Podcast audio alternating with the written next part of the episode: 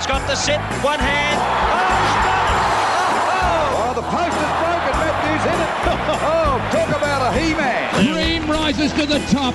He is an absolute legend of the game. This is your football life with Rex Hunt for Tobin Brothers Funerals, celebrating lives. Oh, Matthew, g'day to you and g'day to Australia and, in fact, the world via the World Wide Web. And today we've got an absolute cracker for you, folks.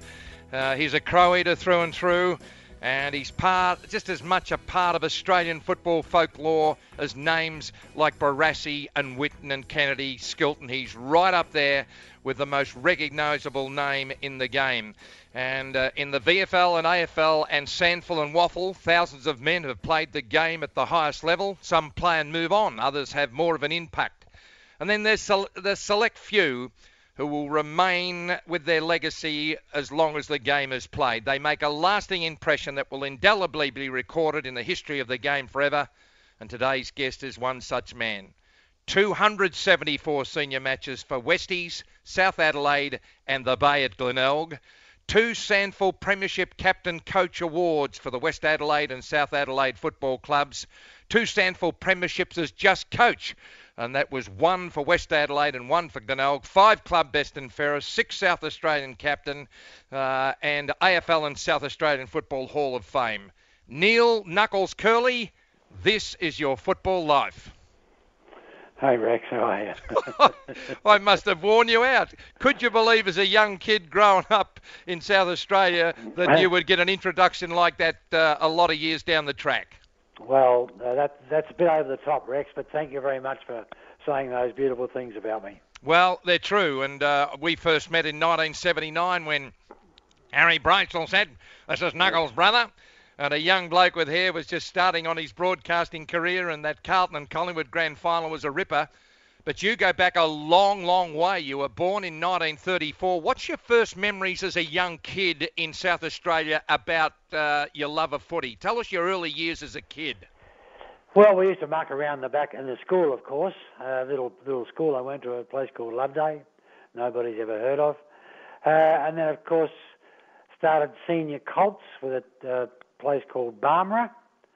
Uh, it was under 18s, and I was 14 years of age, trying to get a trying to get a game.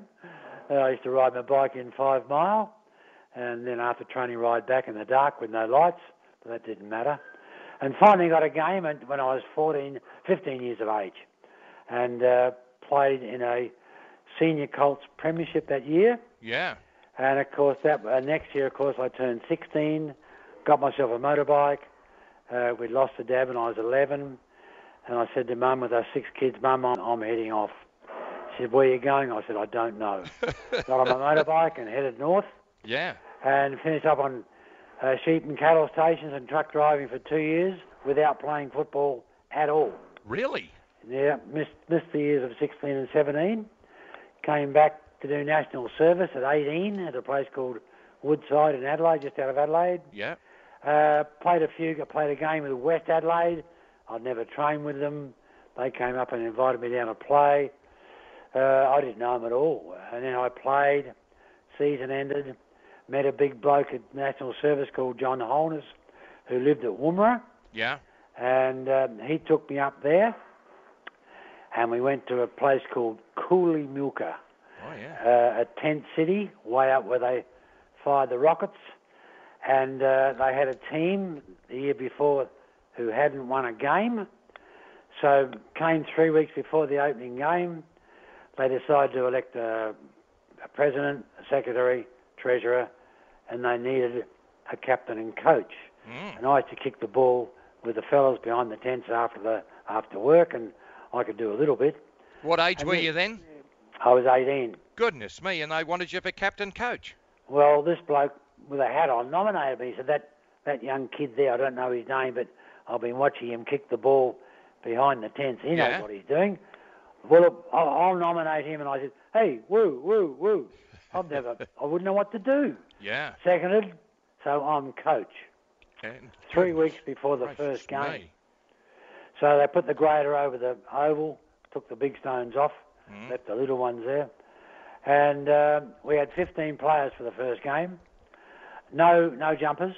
Yeah. We played in shirts and singlets. Two of us had boots, and we lost the first five games.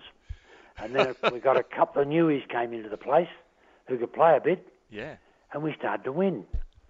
And you wouldn't believe it, we won the premiership in Goodness me. 1953.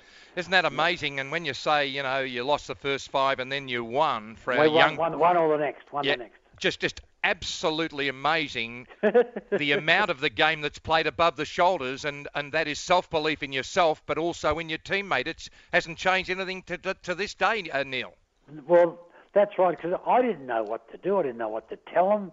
So I just said, follow me. Yeah. You know, do what I do. Try and do what I do. And of course, I'd already played one league game, so I could play. I think I they, they awarded me the male medal. Yes, I think the runner-up was 14 votes behind me. Really. So that that was a clear clear win. Uh, then I went to Whyalla, uh, two years as captain coach. Uh, that's where Barrie Robran came from, Oh wow. and Graham Cornes. Yeah. um, and won two premierships there.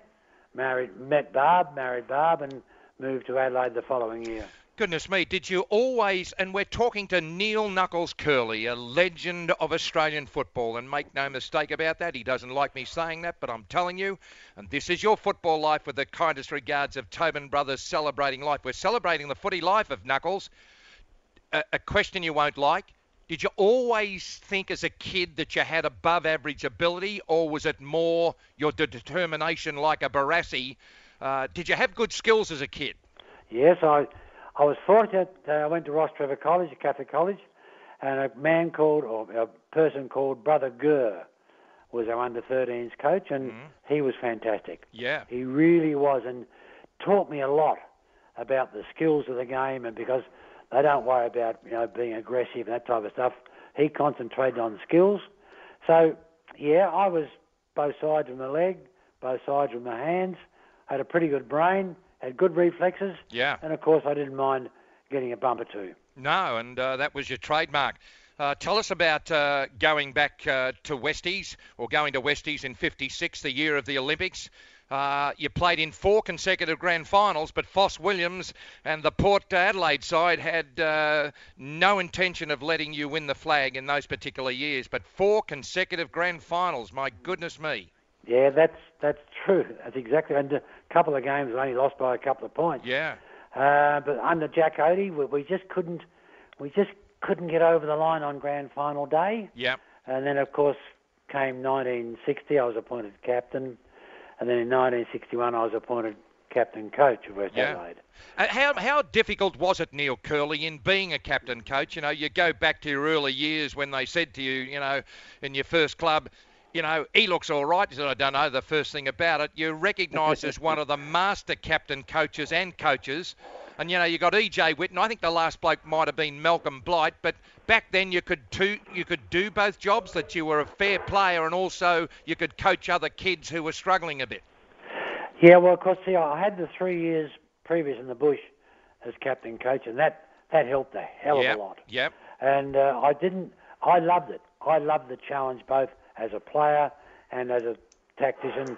There weren't too many tactics in those days. It was get the bloody ball and kick it as far as you can. Yeah. Normally. Yeah. Um, but I adjusted to it.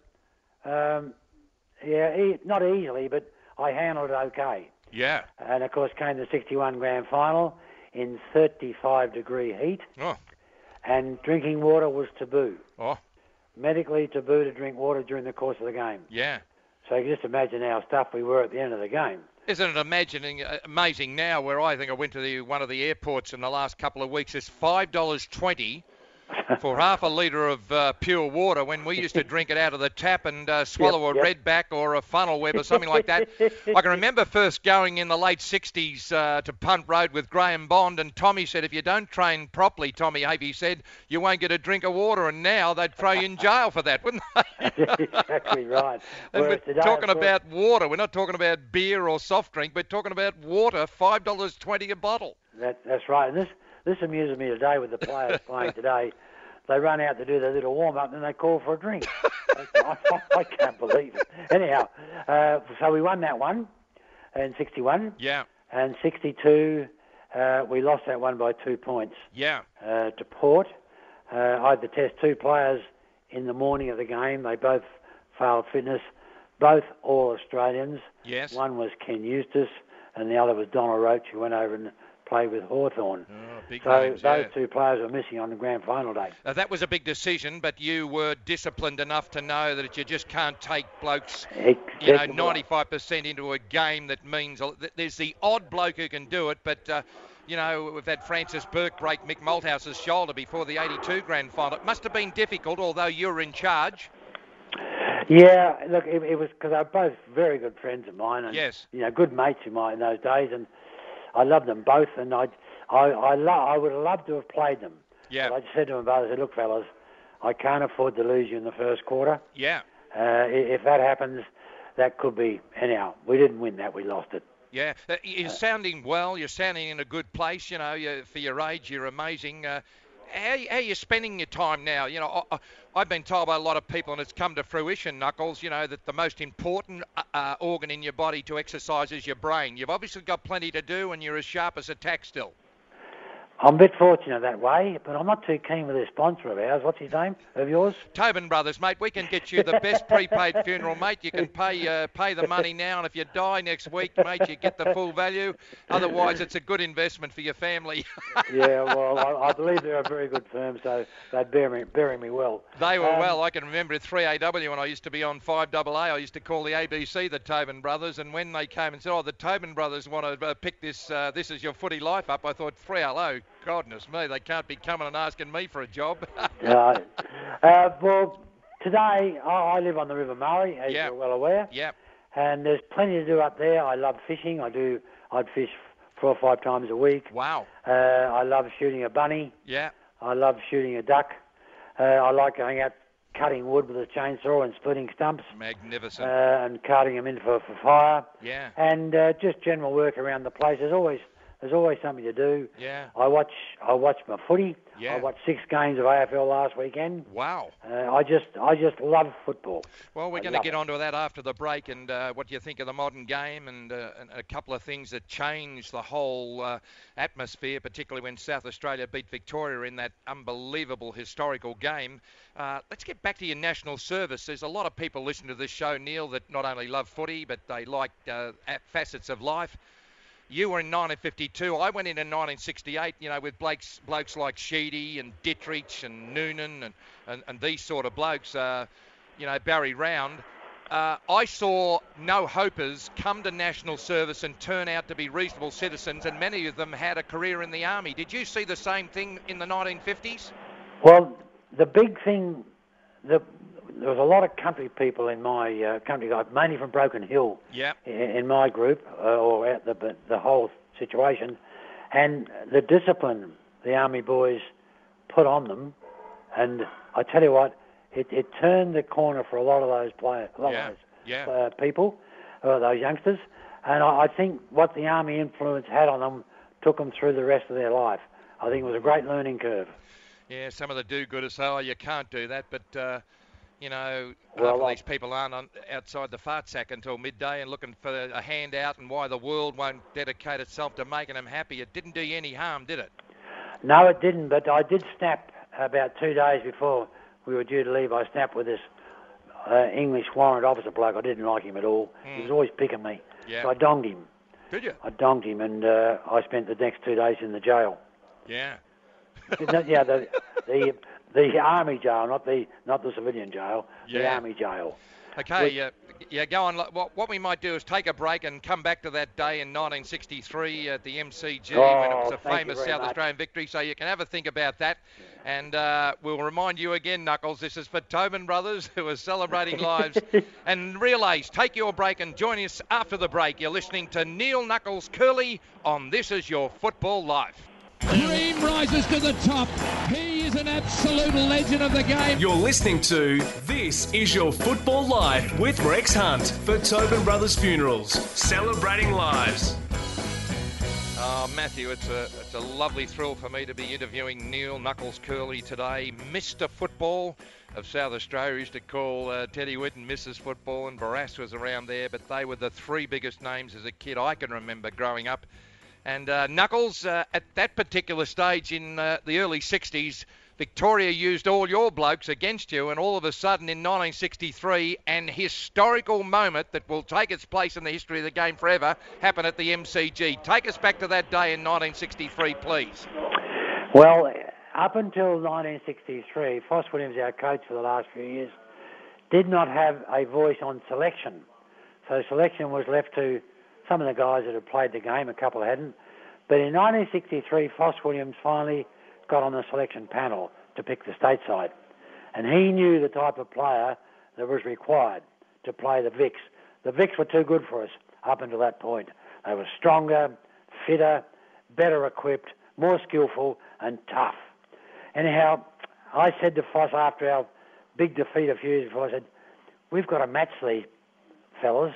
I said, we've got to get stronger and better and, and, and quicker. And so we worked at it.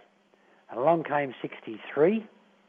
Um, Harry Beitzel did a panel on Friday night, which I was invited to go to. There was uh, Jack Dyer and Lou Richards on it.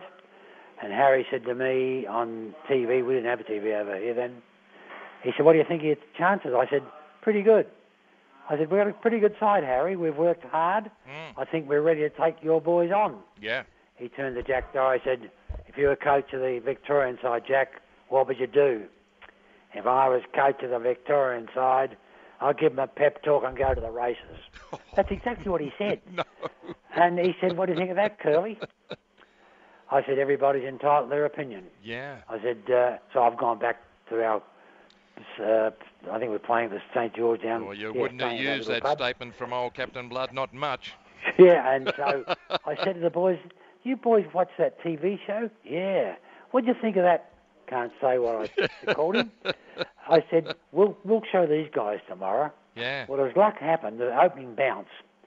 I think the Victorian man was a bloke named Alistair Lord, Yeah. who was awarded the Brownlow the year before.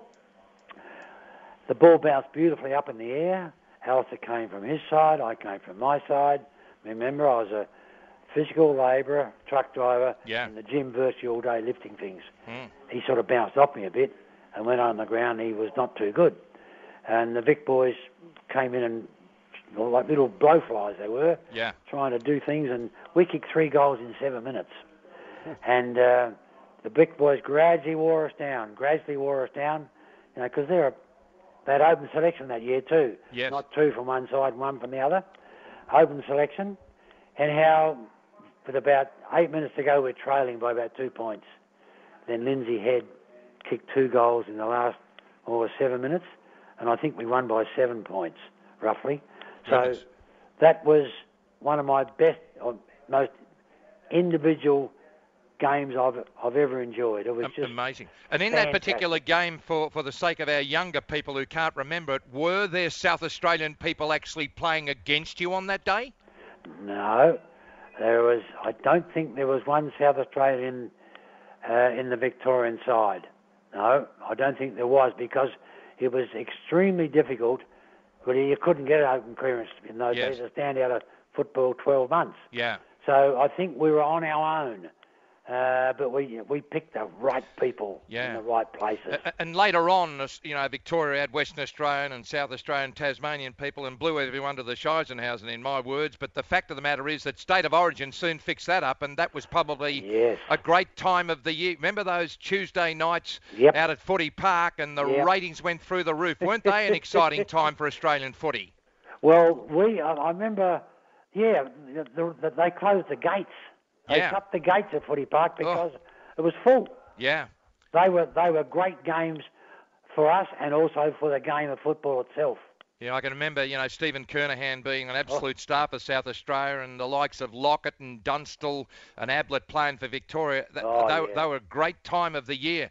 Uh, what, what's your early memories of, of Adelaide joining uh, the, the Australian Football League and the competition today? It was just so important that South Australia came in, wasn't it? It was well, people wouldn't know this, but I was appointed uh, with Bob Hammond to select the best players to stay from going to stop them going from Victoria. Yes. And then, of course, I was made football manager for the first year in 1961. Yeah. Uh, but that, that opening game in 91 against Hawthorn was uh, just a dream come true. Um, when we when we beat Hawthorn. It was. Yeah. I They were the reigning the- premiers, by the way. Oh, was, I remember walking into the change room Yeah. after the game, and this Victorian media bloke came and said, "What do you think of that?" I said, "A gift from God," and it was a gift from God too.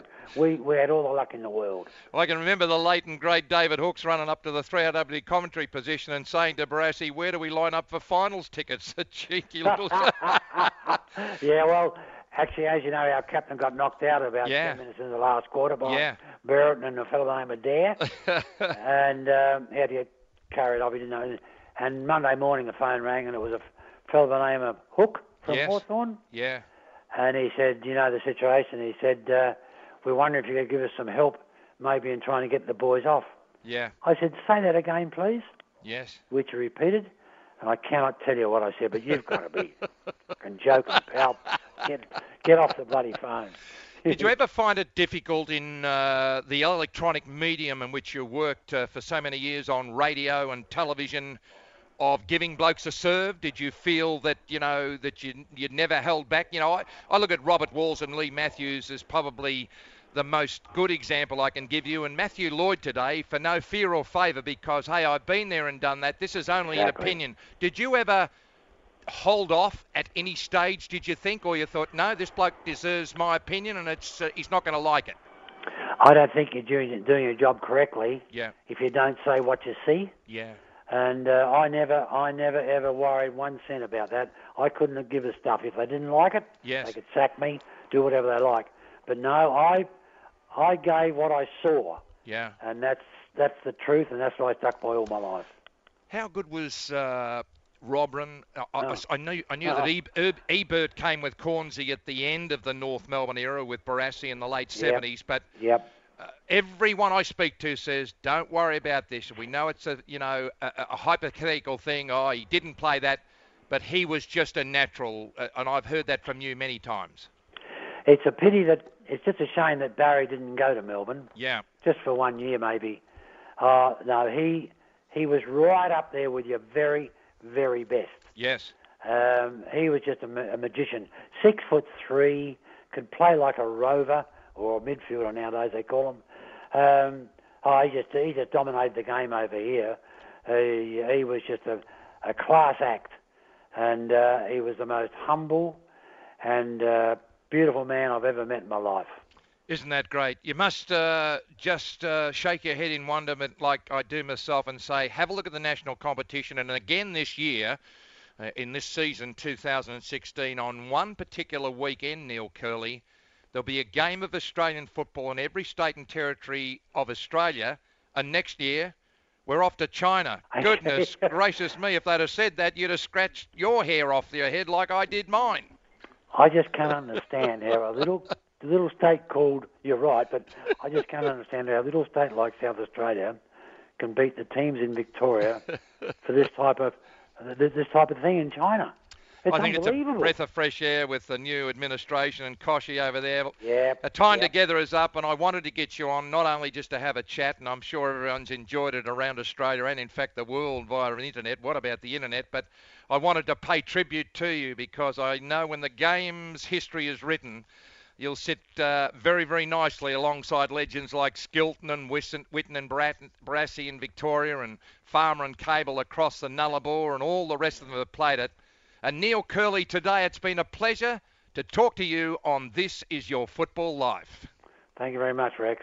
Folks, 80 years ago, the Tobin Brothers Funerals was founded by brothers Leo Fonts, Thomas, and Kevin. The first Tobin Brothers branch opened in North Melbourne, and these days is home to their head office and chapel. Today, Tobin Brothers Funerals is still owned by the Tobin family. It's a trusted household name with 22 locations and over 190 trained professionals. Find out more at tobinbrothers.com.au. Now, folks, if you'd like to hear more of uh, this interview with Neil Knuckles Kerley, you can check us out on Twitter at Rex Football Life. And folks, this is your football life is kindly brought to you with the regards of Tobin Brothers Funerals, celebrating lives.